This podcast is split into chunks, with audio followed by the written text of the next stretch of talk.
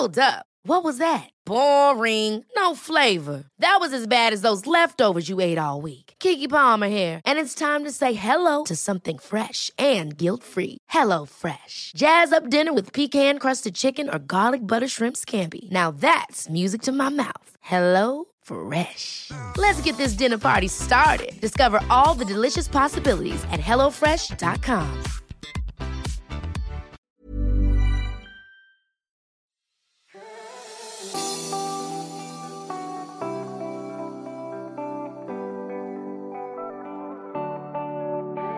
Tulad ko, meron ba kayong mahabang, mahabang listahan ng mga movies and TV shows to watch? Ako din! Nako, huwag ka nang mag-alala. Ngayon, you can binge watch or have the movie marathons with the help of Globe Prepaid's Go Plus 99 with Go Watch. With a total of 16 GB of data, you can now have 8 GB for all sites that you need and 8 GB for your continuous binge watching routine. Patok yan sa mga different apps like YouTube, Netflix, View, I Want TFC, HBO Go, NBA, WeTV, G-Movies. Lahat yan! Not just that, you also get unlimited text to all networks valid for 7 days. Para mag-register, all you need to do is grab your phones, download the new Globe One app or the GCash app, or simply dial star 143 hashtag on your mobile phones to quickly register. More fun time for movies and series to watch within the comforts of your home with Globe Prepaid's Go Plus 99 with Go Watch.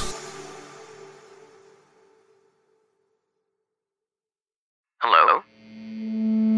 Hello? Podcast Network Asia. Network Asia. Isang paalaala. Ang susunod na kabanata ay naglalaman ng mga salita at pahayag na maaaring magdulot ng takot, pangamba at pagkabahala sa mga nakikinig, lalo na sa mas nakababatang gulang. Huwag magpatuloy kung kinakailangan.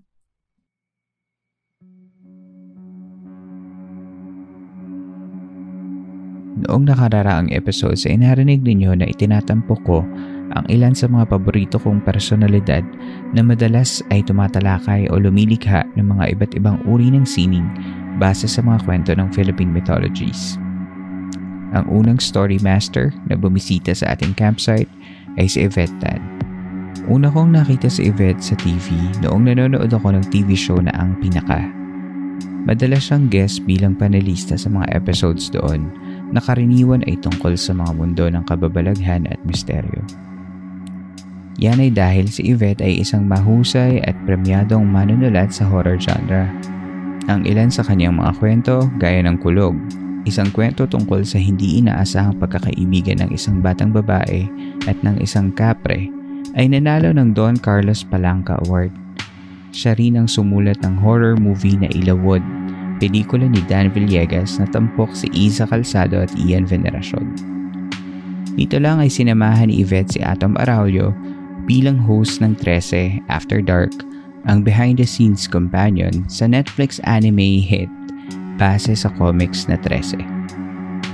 Marami kaming napag-usapan ni Yvette, gaya ng kung paano siya na-impluensyahan ng mundo ng hiwaga at kababalaghan sa kanyang pagsulat, ang mga kakatwang pangyayari sa likod ng kanyang mga naisulat na kwento, at ang papel ng mga kwentong bayan mula sa kanyang kabataan. Halika at pakinggan natin ang aming kwentuhan.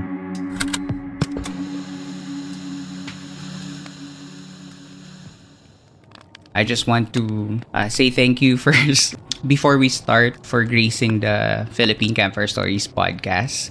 And I'm very honored to to have you on the show kasi alam ba't ako nag-English?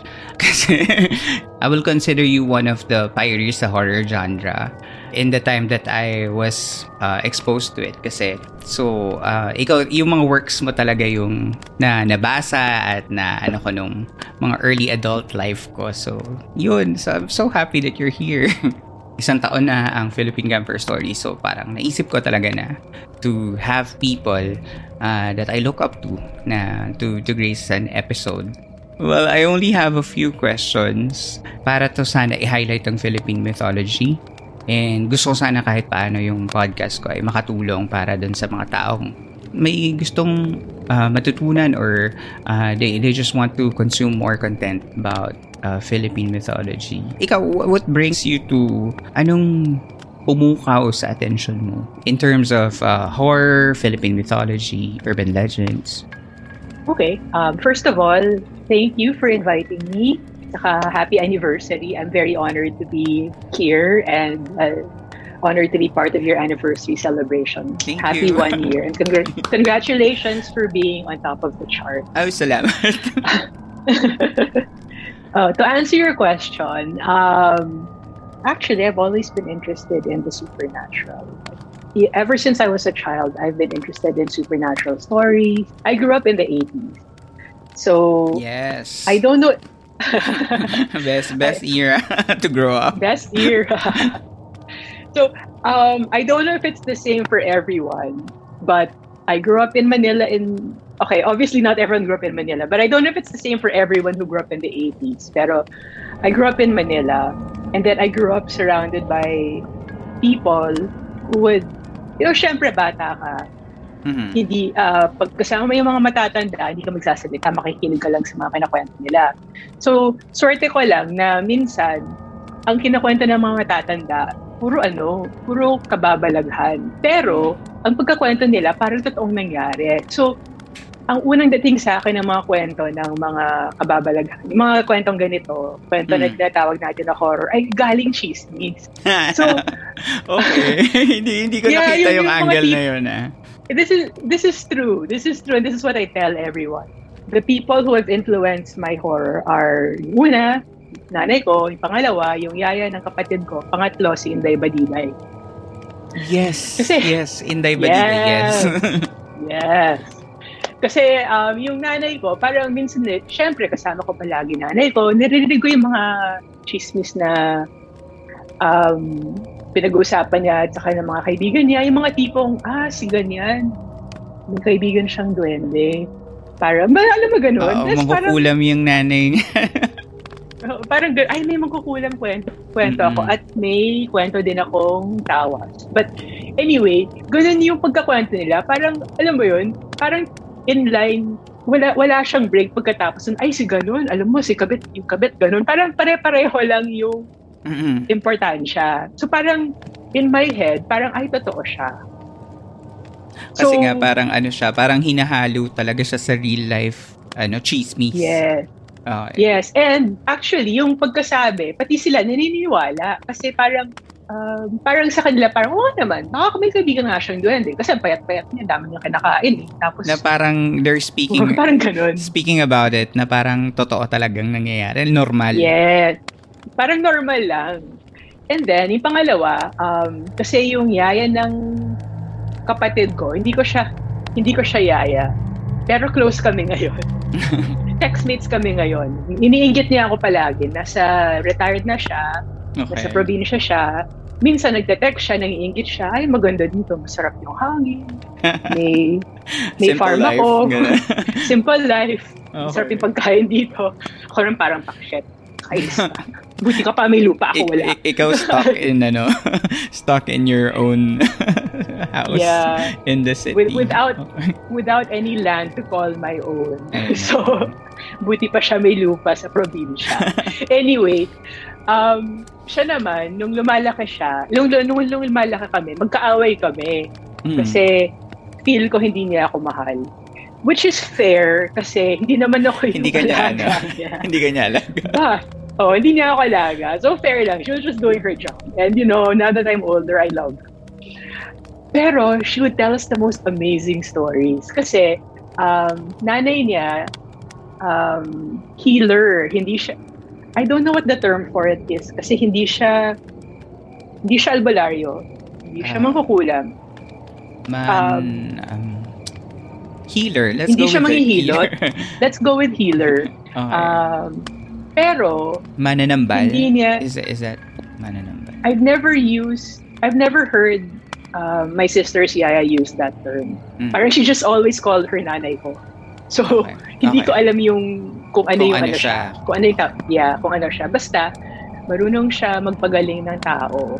Tapos, the ability siya na hindi niya hindi niya pinasa sa mga anak niya kasi walang may gustong kumuha. Ah, So, meron mga bang, meron bang choice? Meron bang choice na hindi mo kunin? Ganun? Apparently. Yeah, may choice. So, um, or baka democratic lang yung family na yon. Basta walang may gustong kumuha. At ayaw din naman ibigay ng nanay kasi mahirap daw. So, dun, that's where I learned the bulk of my, of what I know from um, local mythology, Kumbaga local lore mythology, which is why Vi- Visaya yung base ko. Kasi um, taga, taga Visaya sila. Mhm. So, yung mga I learned na yung doon ko natutunan na yung mga engkanto, nakikita lang pag Tuesday and Friday, tapos dapat noon, dapat ng araw, tapos doon wala makikita na wala silang philtrum, yung gitna Mhm. ng yung ridge between the nose and the mouth. Ah, may schedule Um, pala. Okay. Yes! May schedule sila. Um, dun, what else did I learn from her? Doon ko rin tutunan na, sa kanya ko rin natutunan na pag binigyan ka ng pagkain ng isang taga kabilang mundo, Mhm. huwag mo kakainin kasi hindi ka na makaka, hindi ka na makakalabas, hindi ka na makakabalik. Yeah. Which, interestingly, is uh, is something that you see across the world, di ba? Like, whatever country you you go to, may kwento silang gano'n na huwag kang kakain ng pagkain ng galing sa kabilang mundo kasi hindi ka na makakabalik dito. Mhm. So, Or, or a gift kung hindi man pagkain. um, from what I've heard, pagkain lang kasi it has to be consumed. So it also goes back to the the Greek myth of Persephone Mhm. um, and Hades. Like she she ate something in in hindi naman in prison. She has to go back half the year. Parang ganon. So may ganong aspect. What I also one of the best things I've heard from her also was kasi um, nung bata kami, uh, madalas kami dun sa farm ng tito ko. One of the best stories I heard from her was one time, Mhm. so kasi may poultry farm yung tito ko sa Batangas. okay. And then one of her stories was, syempre, kausap niya yung mga farmhands, and then the kids would just play, and then one day she came back just like, ah, kwento ng isang uh, worker dito, madami daw namamatay na manok kasi kinakain ng tikbala. So I'm like, yeah, tikbala in Batangas, let's go. so because of her, I learned um, that mythology Be- because of the uh, both of them, my mom and my and, And my Yaya. sister's Yaya. Mhm. I learned that mythol like lower mythology. I didn't learn it as something to be read as as something in the books. I learned it as something dynamic, that's something that happens in real life. You lived it. Which- Oo. Yes, which brings us to Inday Badiday. Kasi, um, di ba, she, Inday Badiday was a talk show host in the 80s. She hosted See Through and then Eye to Eye. Yes. and then a bunch of other stuff. And I don't remember which show this was on, but she was the first person I saw on TV to actually acknowledge the supernatural because she had that segment on um, yung babaeng nanganak ng dalag. Tapos nagninang siya. Di ba yun? Were you, are you talking about Yes! that? Hindi ko, hindi ko alam na naging ninang siya. Pero anyway, Oo, parang kinuha siyang ninang. If I'm not mistaken, yun yun. Yung parang kinuha siyang ninang nung nung nanganak. So, I ninang, see. ninang siya nung dalag. ninang siya ng dalag. So, see, I learned something new. Well, I'm not, naku, bigla akong, nini, parang ano kasi, I've read about it din, pero I'm not sure. Pero I will, I will check on that. Baka ma-fact check ako ng mga Okay. listeners. So, Yun, pero that's she, where... she has the peculiar, ano nga, eh, mga choices of uh, stories. Yeah.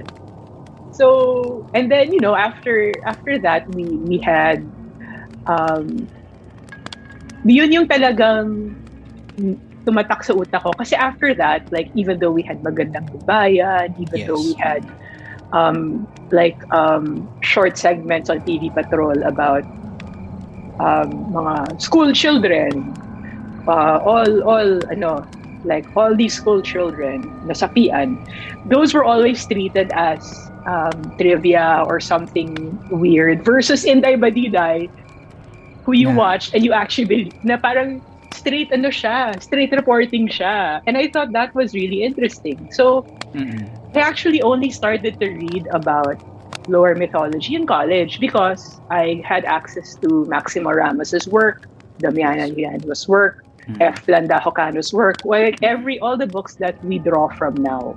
Mm-mm. Um, also, when I was young, naka-experience ako ng tawa. Really? So, okay. In yeah. Manila? Kasi, In, in, Manila, Okay. in Manila, uh, my mom, nanay ko, nanay ko, nagpatawag ng uh, mantatawas, tagatawas. Like, she made somebody who made, sorry, Taglish. She, she invited somebody who makes tawas to go to the house. So, Okay. bata pa ako noon. Siguro mga five or six yata. Okay. So, nandun na, swerte lang ako na pinayagan niya akong manood. So, nandun ako. So, Ikaw ba yung tinatawas? Hindi, hindi ako. Parang ano lang ako, onlooker lang ako. Eh, mabait kasi akong bata. I'll just sit there and watch. So, pinayagan ka So, to watch. so yes. Okay. So, hindi ko alam kung anong nangyayari. Parang wala lang akong magawa. Nandun ako sa bahay. Nanood ako. okay. So, um, she did the usual thing. Like, um, what I remember, like, I know after, as an adult, reading about it, I know that there are prayers involved. But what I remember as a child was only that she was dripping candle wax onto a basin of water. yes. Tapos, yung, luma- yung, luma- yung lumabas, korte ng duwende. As in, um, from from Snow White, yung may cap, Mm, mm, mm, mm, mm. um, yun, very, very storybook. Tapos yun lang yung naalala ko. Tapos after that, ang pinagawa sa nanay ko, of course, hindi ko to, itong part na to, nakita ko lang. Hindi ko Mm. na rin, hindi ko, parang hindi ko na malayan yung, pag, yung pag-uusap nila. Because you're a child, you don't really listen to what's being talked about Mm. half the time. So, of so I see this going on and I'm like, ah, she's probably doing, alam mo yun, parang hindi ako naniwala na totoong yun yung lumabas. Kasi parang baka inuurong lang niya yung kamay niya, baka sinasadya niya, whatever. Mhm. So after that, ginawa ng nanay ko, may skywell kasi kami. So it's a small um, space in the house, cemented, pero bukas yung roof. So skywell. Um, naglapag yung nanay ko ng isang box ng yung can ng cookies na mataas. Tapos naglagay siya ng plywood sa taas, so parang maliit na table. And then dun sa plywood na yon na four corners, naglagay siya ng, four, so one each corner, skyflakes, na nakasara, Mhm. um, nilagang itlog na naka baba, ah, balat Hindi na. Ah, ba- balat na. Okay. Balat, balat, balat. Tapos isang yosi na hindi pa nayoyosi. Okay. And um, I thought this was just a childhood mis mismemory, pero I confirmed with my sister. So apparently this really happened. Um, May, may over the course ka. of May witness ako. May witness ako na ano, hindi lang guni-guni. Over the course of a week or a couple of weeks, um, we noticed that hindi nagagalaw yung skyflakes na yung itlog. Tapos yung yosi, na parang nayoyosi siya, pero hindi siya ginagalaw. So, the, the cigarette was just beginning, becoming ash, and then the Mm. food was left untouched. Eh, madaming daga dun sa bahay na yun. Okay. Pero walang gumagalaw sa itlog sa sa skyflake. Considering nakabalat na siya yung itlog. Yes, Okay. yes. So I I I'm, I don't know I, I don't know what that was for. I don't know what the tawas. Hindi ko alam kung ba't nagpatawag ng um, nagtatawas yung nanay ko. Mhm. And I don't know if that offering had any effect because I'm too scared to ask. But all I know is that that's what happened. Ah, Saka I don't I also don't know if my mother will actually answer me. So yun. ah, talaga. Even growing up, Mm-mm. hindi, even now, eh, you, Um, it's hard to see when you're Christian, eh, you tend to like block Ay. out all the non-Christian stuff you you used to do. Tsaka it has siya, I been a don't know long if you time watch- na din. It's been a long time. I don't know if you watch RuPaul's Drag Race, pero I mas do. daig I siya. do. Okay, she's mas mas mas daig pa siya. Hindi, she's more illusionada than Valentina. Let's just put it that way. Pero pero mahal ko May, siya. sari- mahal ko rin sa sarili siyang Valentina. ano, may sarili siyang mundo. Yes. Yes. And she believes in So, that ganun na world. Yes. Ah, okay. So let's just yeah. Ah, okay. Well, nakaka-curious no. Sayang lang hindi mo hindi mo na nalaman ko ano pa yung mga pieces ng mga nung storya ng mga tatawa.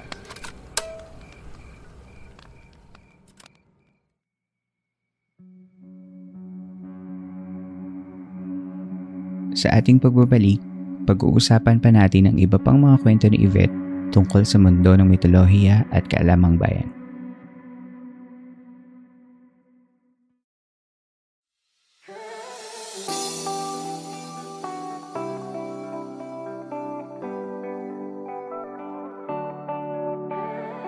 Sobrang stressful talaga when you do things without getting a break. Kahit na yung mga things na gusto mo talagang gawin. Buti na lang, with Globe Prepaid's Go Plus 99, you can register to go watch and start grinding to finish your favorite TV series on Netflix, YouTube, View, I Want TFC, or even G Movies. Go Plus 99 with Go Watch lets you get a total of 16 GB of data That's 8 GB of all sites to do what you need and 8 GB of data for apps that you love. You also get unlimited text to all networks valid for 7 days. Register to Go Plus 99 via the New Globe One app or Gcash or simply dial star 143 hashtag on your phone. Register to Globe Prepaid's Go Plus 99 now and start seizing the moment. Let's go, campers!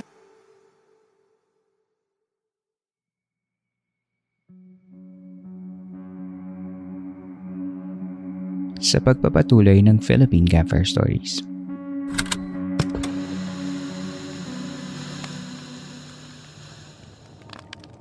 Ako rin may, may tawas story ako share ko sa'yo. Um, oh, go. Before, pa nasa, ano kami, nagpunta, may, may old house yung isang lola ko sa Paranaque, sa Sukat. So, sa Bulacan ako, doon yung bakasyon sa, sa Manila. Sa Manila din, no? So, okay. Pero yung pagkasukat niya, ano siya yung mapuno na part, mga old subdivision, ganyan. Ganyan naman sa sukat, marami pang, especially nung 90s. So, ano ko nun, um, naglalaro ako kasama yung mga local children doon, yung mga taga doon. Tapos saka yung ibang mga pinsan ko. So, meron doon parang yung creek, tapos may um, puno ng saresa. Tapos parang, syempre, may creek, gano'n. Parang pagbata ka, kahit naman madumi, lalaro-laro ka din. So, doon, naglalaro kami ng mga bata. Tapos, one time, nilagnat ako. Tapos, ang automatic response ng isa doon sa mga lola ko, tumawag ng magtatawas. Tapos, nung moment na yun, hindi ko alam. Parang tinatawas lang. Hindi ako yung tinatawas. Parang meron siyang yun nga, meron din siya, yung katulad ng sa'yo, meron siyang basin of water, meron siyang kandila, tapos nagpo-forma siya ng mga ano, ng melted wax, ganyan. Tapos, and of course, formula yata nila yun na may, may duwende. I don't know kung ang tawas ay nakakakuha lang ng duwende. Pero, yun, ganun yung nga may duwende daw. Tapos parang ako at that time, yung reception ko ng storya na yun, hindi siya yung parang katulad ngayon na parang, totoo ba yun? Parang sa akin, tinawas ako, tapos na, ganun. Yung parang wala lang. Parang tinawas ako, tapos okay na, balik na sa laro. Parang ganun. Pero nung gumaling na. Tapos ngayon, parang looking, looking at it now, parang it's a form of divinity na rin pala, no? Nung, ay, hmm. divination, sorry. Divination. Divination, yeah. No, na parang some sort of um, divination yung pagtatawas. If done correctly, siguro, I guess. But sayang. Sayang, na, nangihinayang ako doon. Kaya gusto ko rin ilabas yung mga gantong storya. Kasi meron tayong ganong form. Yung ibang countries, kapag sinabing T-divination, parang, oh wow, ang galing. Parang may power siya. Pero tayo, pag nagtatawas, parang, hmm, totoo ba yan? so parang we're looking, we're looking down doon sa sarili natin. Eh, wala namang ganun yata sa ibang bansa. I'm not sure. Parang, parang pagtatawas, parang sa atin ko lang naman naririnig. Tapos, meron tayong ganun na kinalakihan natin. Tapos, pag kinuwento mo na, ano na siya, joke lang siya. Kaya, kaya I wanted, I wanted somehow na mabigyang hustisya naman yung, ano natin, yung mga ganyang uh, kagawian. Kaya, natutuwa ako na nakwento mo yan. Actually, okay, to answer your question, hindi lahat ng tawas duwende yung nakukuha. Kasi naka-experience ah. ako, hindi duwende yung nakuha niya. Pero ano? hindi ko nakita yung procedure. Parang my friend, sinama ako ng kaibigan ko kasi kaila, kailangan niyang ipatawas yung kaibigan niya. Mm-hmm. So, pumunta pa kami Malabong. So, minute namin yung mantatawas. Pumasok lang siya sa bahay, tapos lumabas siya. Then may hawak-hawak na niya yung wax. And I forgot what was said. Basta hindi siya doon. Tapos hindi niya pinakita sa amin kung ano yung gawa, ginawa niya. Kasi okay. syempre may mga orasyon yun. Um, baka ayaw niya marinig namin. Yes. Nakakatuwa naman. May mga ganong elders pa na nakakagawa ng ganong um, mystic arts. Pwede ba nating Yeah. tawaging mystic arts para ano naman, magkaroon naman siya ng konti ng Pwede. ano, Esoteric glo- practices. Oo, para may global ano globalization din siya. Um, kasi to be Sorry, can I can I just talk a bit about tawas? Parang mm, I I understand why people don't believe in tawas. Don't believe in air quotes, quote unquote. Why they're not as um, trusting, quote unquote, of things like tawas versus say tea leaves, for example. mm, Um, I think it's because it's the same principle. It's the same reason why people aren't so trusting of dowsing. Kasi, uh, which is, you know, um, more associated with the West din. mm, And I think it's because of, uh, because it, whatever you're using is attached to your hand. So, may, whether you, uh, whether you like it or not, there's unconscious muscle spasms, muscle control. So, it mm, still might be reacting to your unconscious. mm, mm, mm, mm. So there's that re- there's that. Okay. Um, Unlike for- sa, for ayun tawas- nga, tea leaves, ini, ano mo, pagka ba, wala kang, hindi mo siya ginalaw. Babasahin mo Parang lang siya. pagbaba oo, parang pagbaba mo ng tea leaves, syempre ginagalaw mo siya. Pero pagbaba mo sa kanya, di mo na siya, di mo na hinahawakan yung baso. Tas Yun yun yung feel ko babasa. yung difference. Yes. May, ano, may So, yun ano yung feel ko yung external force. Yes. Yes. So ano lang yun, feel ko lang yun. Hindi ko sinasabi yun yung totoo. Baka Or pwede rin, if somebody ano, can shed light on that.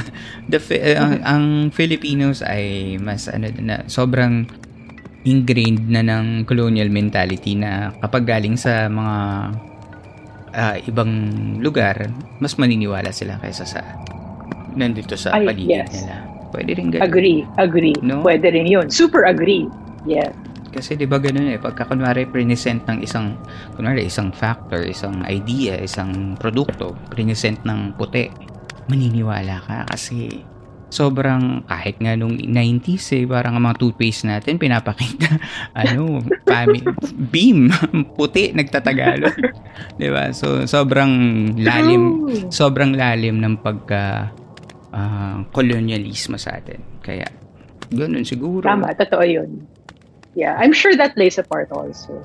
isang ma- maraming maraming layers, I'm sure. Pero, sayang naman, at least kahit na pag-uusapan ngayon, baka in the future, malay mo magkaroon na ng course sa UP ng how to read ano candle wax. in year 50 years from now. We'll never know. Pwede rin. Yes. Ayun. So, ayun, ganun pala yung background mo. Kaya, sobrang laki ng influence ng ah, supernatural, paranormal sa... Hindi, kasi talagang pinagdaanan mo siya. And it's a Yeah. part of your... Uh, if your development as a as a child. Ah, I have a next question. Sa mga naisulat mo, alin doon ang pinaka-paborito mo? Ah, at ano yung kwento sa likod nung ah, kwentong yun? And I know it sounds like I'm asking you to choose which which your favorite child is among your children. Pero do you have like a favorite story na parang wow, nagawa ko to? I, my favorite my favorite story is a story that nobody likes. But so let's just talk about the stories that I don't think it's been published pa nga eh, because everyone Really? reads it and they're like, eh, yeah. Baka So maybe it'll come out in my second book. Okay. Ah, baka naman pwede mo kang bigyan ng um, short excerpt. At least uh, you heard it first. May mga ganun ako. You heard it first. Um, basically, uh, ano siya? Monster, monster story siya. Okay. Monst- B-movie monster story. Na pag, yeah, nobody seems to like it. And it, I really like it. but let's just talk about the stories that other people like. Nila. Sige. So, yung lalo na yung mga um, siguro na, na mas kilala kasi medyo marami din yun. eh. So. Yeah. How Um, about the, the Capre people- story? Yan, medyo, ano yan eh, medyo Ah, okay. Um, pangangalan, kulog. kulog, yes. Yes. that one, um, what did, that was a, that won the Palanca that year. Um, Diba? where was it published? eh. Um, it was, I forget where it was published. Was it pub? Yes. Ah, but nabasa ko kasi siya sa, ano, sa Waking the Dead ko siya nabasa. Ah, okay. So, um, it won the Palanca the same year that. Um, I'm sorry, I forget my own. I'm so forgetful. Even my Was- own stories. I Was it published in, uh, in a newspaper, something like that? Ganun? Or- Yeah, I think it was Inquirer Kid, something like that. Ah, okay. Um, so, uh, Kulog, I wanted to write a story that in okay, what I wanted to write a story that involved something difficult. Kasi I don't believe that um, at that time. I'm sorry if anyone that who who is listening from that time, but at that time, the thought most people, not all, Mhm. most people thought that children's stories should be fun and happy and Mhm. cute. Mhm. And I didn't believe that. I, I thought that, okay, um, a big reason, I, first of all, hindi ko ginustong magsulat ng horror. Parang nangyari lang siya. Siya yung? I- okay. hindi, hindi, takutin ako. Um, I don't, I didn't choose horror, horror chose me. Let's just put it that way. Gusto ko yun. Um, okay. parang I'd write stories that I wanted to write and then people would be like parang lalapit sila sa nanay ko. Why is your daughter like that? Why is she writing stories so scary. She's so weird naman. Parang ganon. So yun, hindi ko siya pinili. Um, pero thankful ako na madaming a lot of people relate to what I write. So I've, I've embraced it because it's what I know how to write into and I'm glad that people appreciate it. So anyway uh, yun, I wanted to write a story that number one tackled something difficult, and number two showed that monsters just because you look different doesn't mean that you're the monster. Mhm. So, um, for for your listeners, for those who don't know, Kulog is a story about this capre who befriends a child, um, and later on helps her when he finds out that she's being abused. Yes. Yeah. Pero ang ang gusto ko dun kasi is naipakita mo na yung humanity could sometimes be more evil than the paranormal. Yun yung gusto ko dun. Yung parang naipakita mo na like, like you said, so monsters could be could be anyone. Parang hindi Yeah. hindi, hindi automatic na iba ang tsura mo, iba taga ibang lugar ka, ikaw na yung masama. Parang bigla mo kaming bigla mo kaming binigyan ng um, parang nabuhay na parang ay oo nga hindi pala pwedeng magtiwala agad-agad na parang dahil magkasama sila sa bahay tatay siya ganyan. Parang you have to be you still have to be alert. Parang ganun. So that's what I like about your story. Tsaka hindi siya children's story. Mukha siyang children's story pero hindi pala yun, yun yung gusto Thank ko doon. Kaya, saka, I really like it. I really like kung paano mo siya tinimpla. Na parang, na, kung grabe naman itong magsulat, sabi ko, parang bigla kang mapapaisip na ganun. So, tsaka napakasimple din ng story. Parang, it's about a friendship din naman. I really like it. May isa pa akong Thank gusto. Um, the Bridge. I like Oh, the okay. I like the Um, Bridge. Napaka-controversial din naman. Especially now. so, yun. Um, Do you wanna talk about it? Sure. Um, that one, that won the graphic fiction award. I got a lot of hugs from Neil Gaiman because of that one. Ah, Um, wow. okay. I'll, I'll, I'll tell you something about it off air. But for Sige, sige. the bridge, I wrote because um, if you, I don't, if, if you- what I like writing about are aside from using aside from writing about supernatural creatures and how they interact in the modern world, I also like setting stories in around actual events. Mhm. So, the bridge, I the bridge is a story I got again because I grew up in the 80s. uh, there was there was this ano Na-imagine ko Pero sasabihin mo, pero I will, I will wait. Sige. Oh, sige, sige. So, because I grew up in the 80s, um, in the 80s, there were, may cheese, again, galing sa chismis yung The Bridge. Because in the 80s, there was an urban legend going around that if you're a child, you shouldn't be out in the streets at night kasi kidnapin ka, Kukunin ka. Isasak- Yes. Kukunin ka. Oo. dudukutin ka, Mm-mm. isa-sacrifice ka. Sa amin nga, bawal pa mag-iwan ng ka. tsinelas sa labas kasi malalaman nila na may bata sa loob. Ay, hindi ko yun alam. Oo. Mas iba yung sa amin. Mas, ano, mas advanced. Uy, after this, parang ako naman yung may interview sa'yo. Gusto ko marinig yung mga kwento mo. Sige, sige. Sana bigyan mo ko ng oras next time. Of course, of course. So, Okay, ayun. so, Go There was a uh, urban legend in the 80s that even though we were in Manila and this was happening, and this happened, okay, I heard this in the 19 early 1980s in Manila. Even though this rumor could only have conceivably happened in 1972 in Leyte or Samar. Mhm. So ganun ka because at that time press was restricted. ba? Like uh, you could, media was super restricted. Mhm.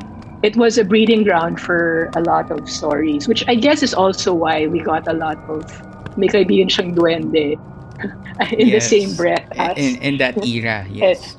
yes in, in in that era. So we the rumor was if you're a child you shouldn't go out of the house at night because you will be kidnapped and you will be sacrificed to the spirits of the San Juanico Bridge. San, Juani, Because San Juanico talaga kayo. San Juan- San Juanico sobrang which is why the bridge is super specific because that's the story I heard. It's super specific. okay, okay. Um, and the reason why children are being sacrificed to the San Juanico Bridge is because um, an elemental was hurt while it was being built, and it was cursing Beast. the Wow. family that demanded that it be built. That um, that that you know that Mm-mm. is funding its building. Okay. It's why it's so specific. The interesting thing about that is, so I wrote that story Mhm. based on two things. Number one was the rumor, and Mhm. number two was I was working in a newsroom for uh, for an online for one of the first online news sites at that time. Okay. So my only research, dahil my only research was um, hindi pa hindi pa wala pa hindi pa sophisticated yung Google. Parang may Google pa ba nun? I'm not even sure kung may Google na nun. But anyway, yung research ko was turning around and asking one of the senior editors, Sir, when was the San Juanico Bridge built? And then he said 1972. I'm like, okay, so yun na. That's all. That's all I needed. Then I just let my imagination run away with everything. The interesting thing about this was, so I write the story, um, and this has happened more than once. Apparently, in uh, there's another story where this happened also in Mhm. uh, Waking the Dead. So, I write the story, tapos, gets published, tapos, years later, more than a decade later, um, I'm in Ilocos Norte, and we visit um, the one of the ancestral houses, the mansion. Yes, exactly the mansion. Mhm. And then I go up to the second floor, and then I realized it's exactly the layout I had envisioned in the bridge. Talaga ba? Except the mansion wasn't in Leyte. The mansion was in was in Ilocos. Ilocos Norte. Yes. So, ni-revise mo ba yung kwento? Hindi. Hindi. Yun na yun talaga. Yeah, yun na yun talaga.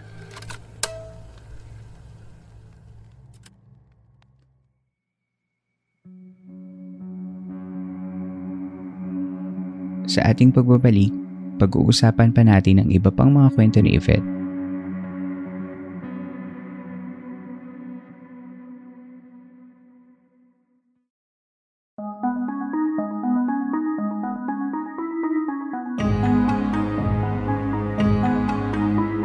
Hi, dear listener. My name is Christine Abrigana, and I've just started a podcast that covers true crime cases from all over Asia. It is called Asia in the Shadows, a true crime podcast. Ever heard of the eight immortal restaurant massacre of Macau? or the pop star turned killer from Malaysia, or perhaps the mysterious death of a Maldivian model with blue eyes in Bangladesh. If not, then make sure to tune in to Asia in the Shadows, a true crime podcast where I will be sharing three stories every month on a Wednesday about the most jarring crimes in Asia. For more information, make sure to follow us on Instagram at AITSPod. See you soon.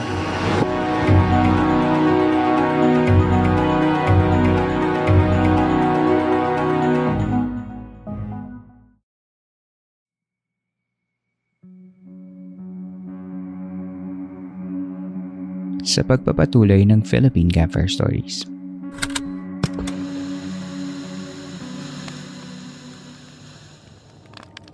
Ah, baka may precognition ka din. Or something. Um, ano, apparent- bang, ano bang term sa ganun? Yung parang may nakikita ka. In, well, I, I've realized lately that I'm very intuitive. I'm, I, I'm just really lazy to develop it. Anong ibig Um, mong I- sabihin sa intuitive? Anong, what does it cover? Um, it covers yung mga quote-unquote psychic abilities. So, you know, this is where some people can see things, some people can hear things, Mm. some people can feel things. Me, um, I realized, and this has caused me a lot of trouble growing up, and it's only now I realized that it's an actual ability. I just know things, but I can't tell you how I know. So, most of the time, people, alam mo yun, like, it's, I guess it's also why I became a journalist, because Mm. people won't believe you if you just say, oh, this happens. Ah. do this because so, it's good. ng credibilidad. Yes. Parang I have, parang being a journalist taught me to find proof so that it's easier for Okay. people to accept and to understand where you're coming from. But most of the time, I'm like, just do this. And it's always correct.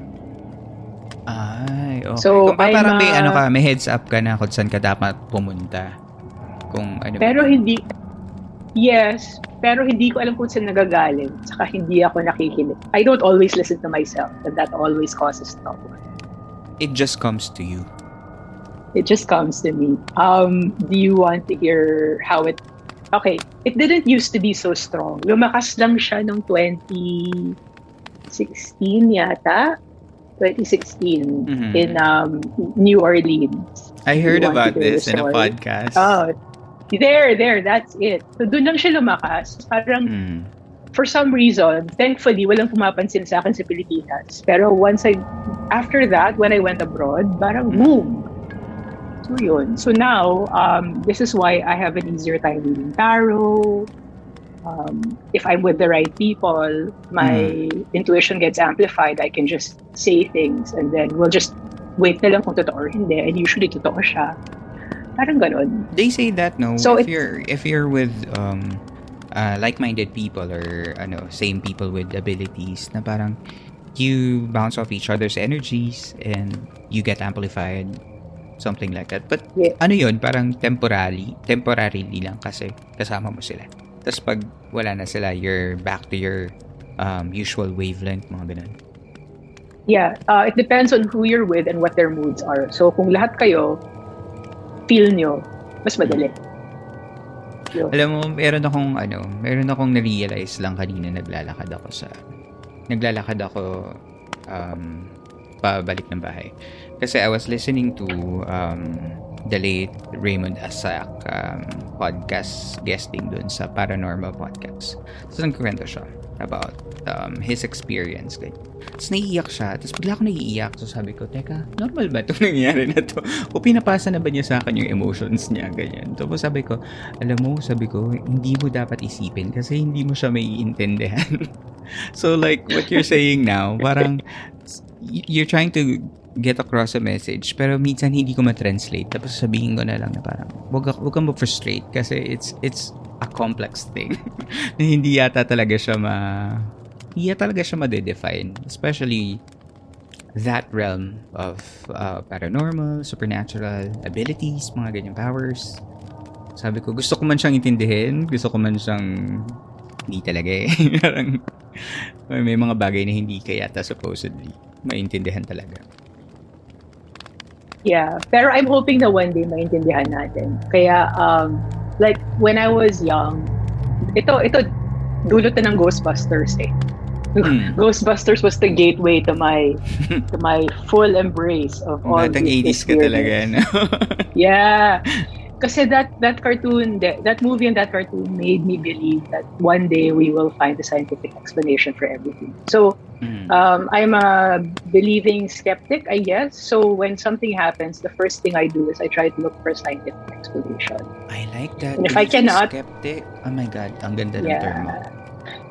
So, di ba, parang it's not all, yes, everything is supernatural. Parang there's all, rule out the scientific first. Kasi baka, um, parang, parang there might have been uh, a sound beyond human frequency nearby that made you, made your hair stand on end.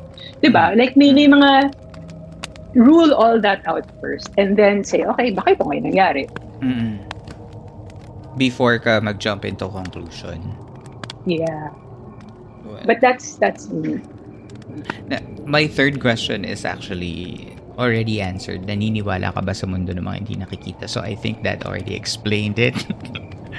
so, pero uh, aside from intuition, um, are you sensible, uh, sensitive to other abilities? Meron parang, um, you mentioned that you do tarot reading. Um, yes, I do divination through tarot.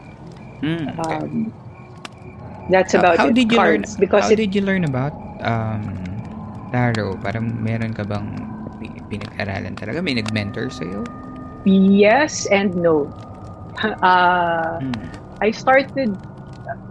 Okay, um, I started tarot because I was very. I came from a really bad breakup. This is how all things start. Hmm. Came from a really bad breakup and wanted, and the church was not helping me. That okay um, I, I grew up Christian. Mhm. um, and I, I, I was lonely and desperate and wanted to and wanted to find out and wanted to understand what was going on. Mhm. And then I was on Twitter and this and I saw that an acquaintance who is now a really really good friend. Hindi na ako na anak niya, nila. Hindi na ako na anak niya.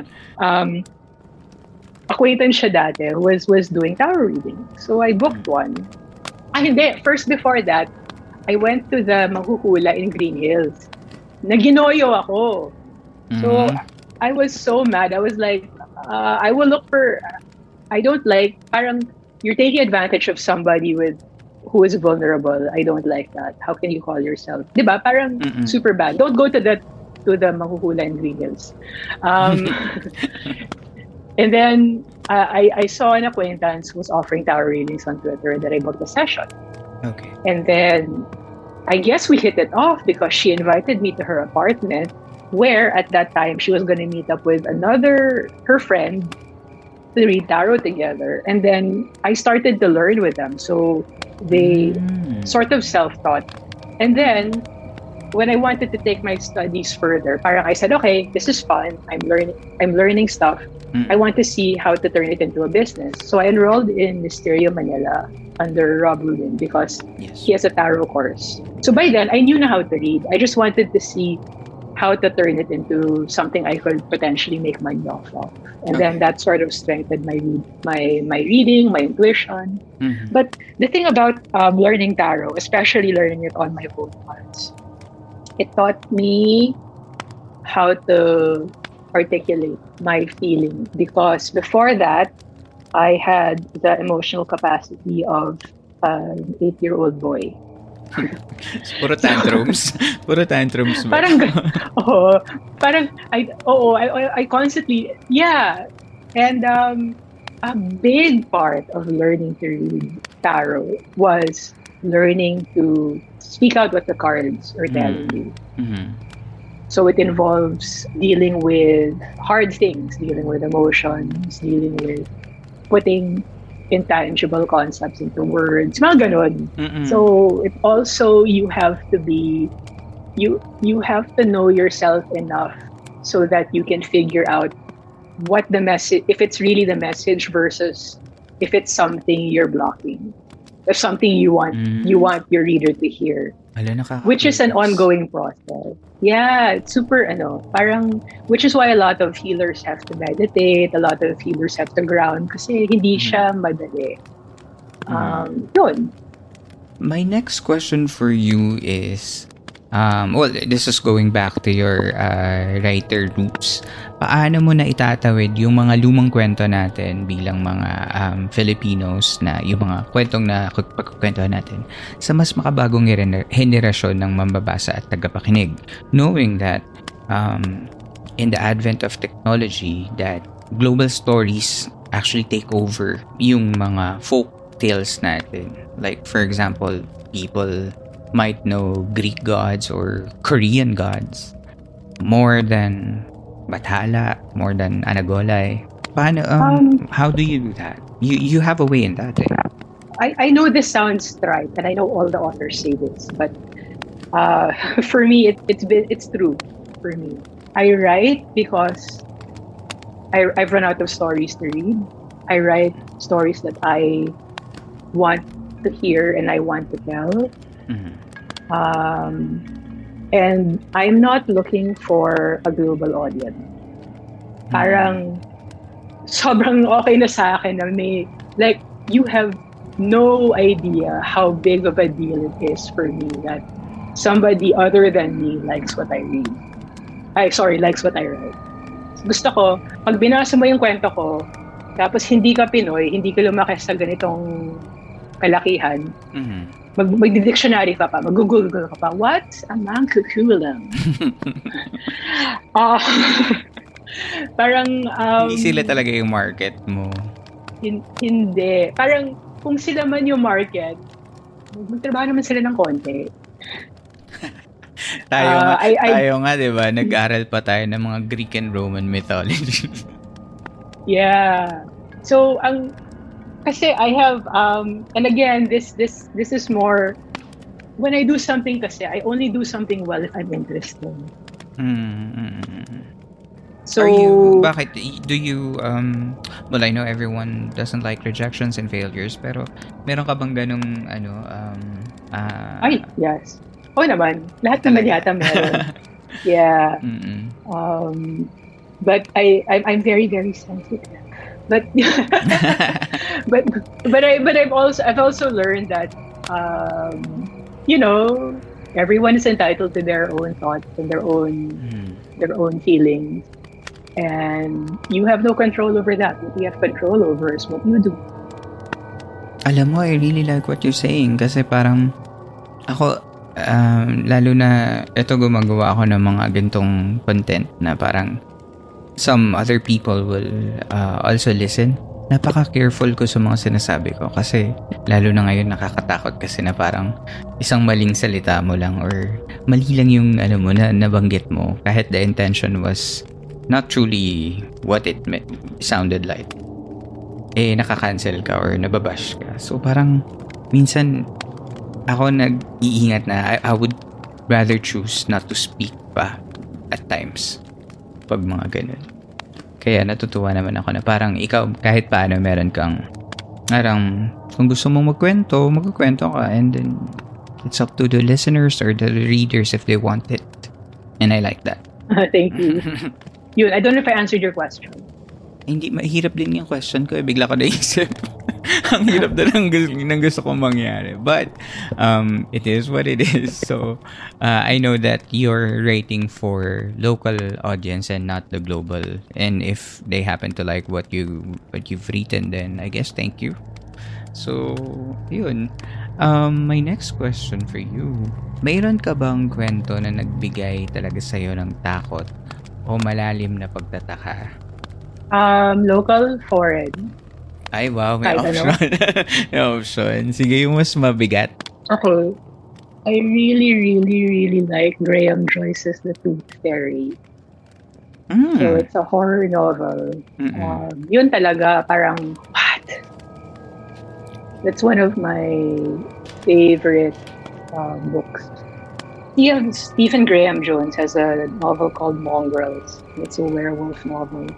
And it's a coming of age werewolf novel. That's one of my favorite books.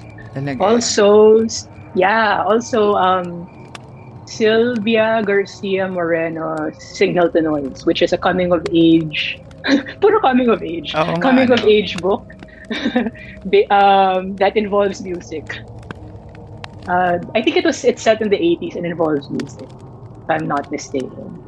Locally, I like um, Andong Agimat, Arnold Are.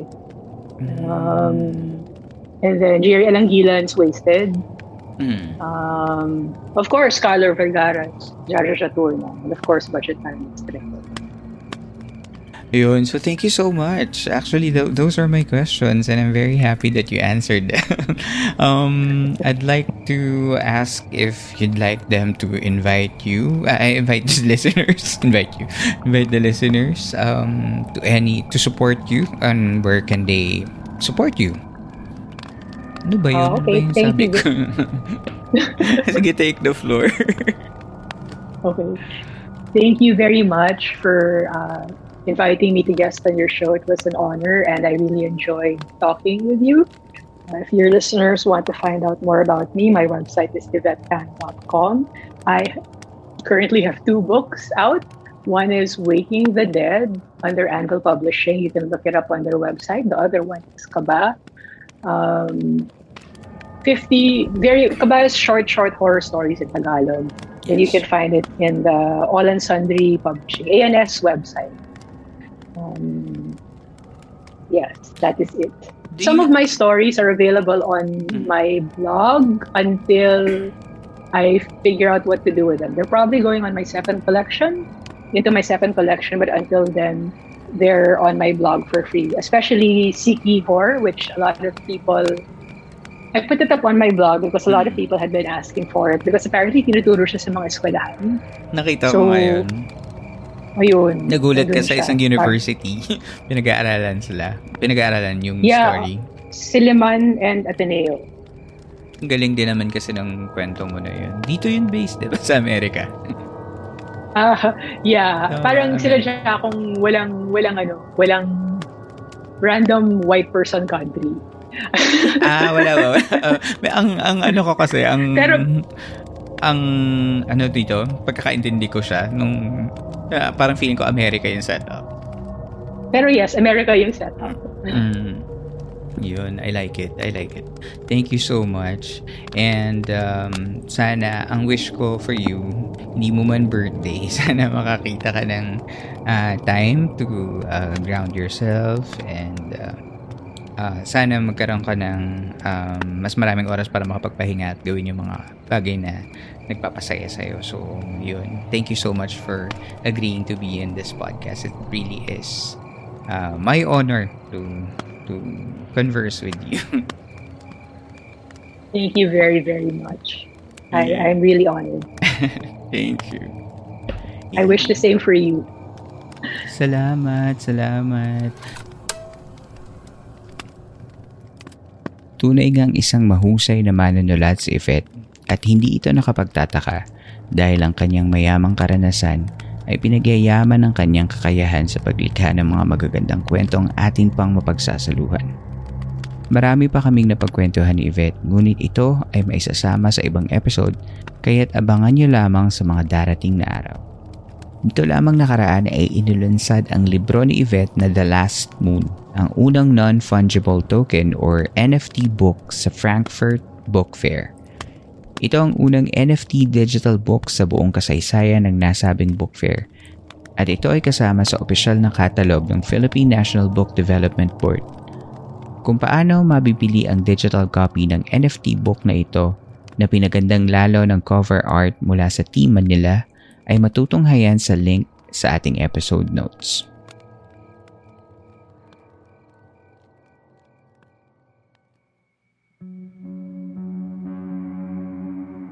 Inyo pong nasabaybayan ng isa na namang episode ng Philippine Camper Stories featuring the story masters of Philippine mythology kasama si Yvette Tan. Sana ay nakatulong kahit panandalian ang pakikinig ninyo upang maipahinga ang inyong mga sarili laban sa mga problema at hamon sa labas ng campsite na ito. Mapapakinggan ninyo ng libre ang mga nakaraang episodes sa lahat ng major podcast platforms. Kung nais ninyo maging bahagi ng podcast na ito, maaari kayong mag-share ng inyong kwentong kababalaghan o misteryo para sa ating segment na San Telmo Society kada ikalawang linggo. Maaari niyong isubmit ang inyong kwento gamit ang inyong sariling voice recording o kahit mag-email lamang ng kwento sa campfirestoriesph at gmail.com. Kung hindi nyo pa na-follow ang Philippine Campfire Stories, ay i-hit nyo na ang follow button sa Spotify pati na rin ang notification bell para magsilbing paalaala kapag may bago na tayong episodes.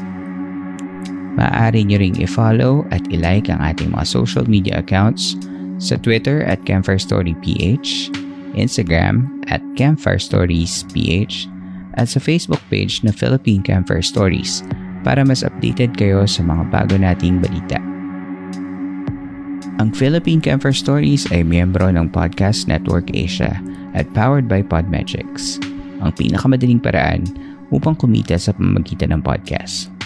Sa Podmetrics, maaari niyong pagkakitaan ng inyong podcast sa pamamagitan ng mga ad campaigns at marketing affiliations sa mga iba't ibang brands. Para sa mga podcasters na gaya ko, mag-sign up na sa podmetrics.co at gamitin ang aking referral code Philippine Campfire Stories. Capital letters ang simula ng bawat salita, walang space, at makikita rin ito sa show notes ng episode na ito. Muli, maraming maraming salamat po sa pakikinig ngayong gabi. Hanggang dito na lamang po at hanggang sa susunod nating kwentuhan.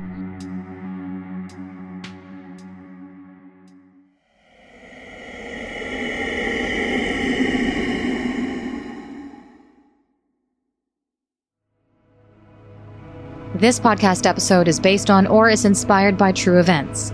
Unless otherwise indicated, all the names, characters, businesses, places, events, and incidents in this podcast are either the product of the podcast creator's imagination or used in a fictitious manner.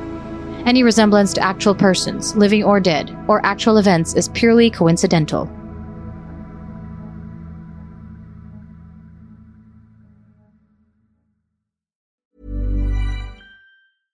Ever catch yourself eating the same flavorless dinner three days in a row? Dreaming of something better? Well, HelloFresh is your guilt free dream come true, baby. It's me, Kiki Palmer. Let's wake up those taste buds with hot, juicy pecan crusted chicken or garlic butter shrimp scampi. Mm. Hello Fresh.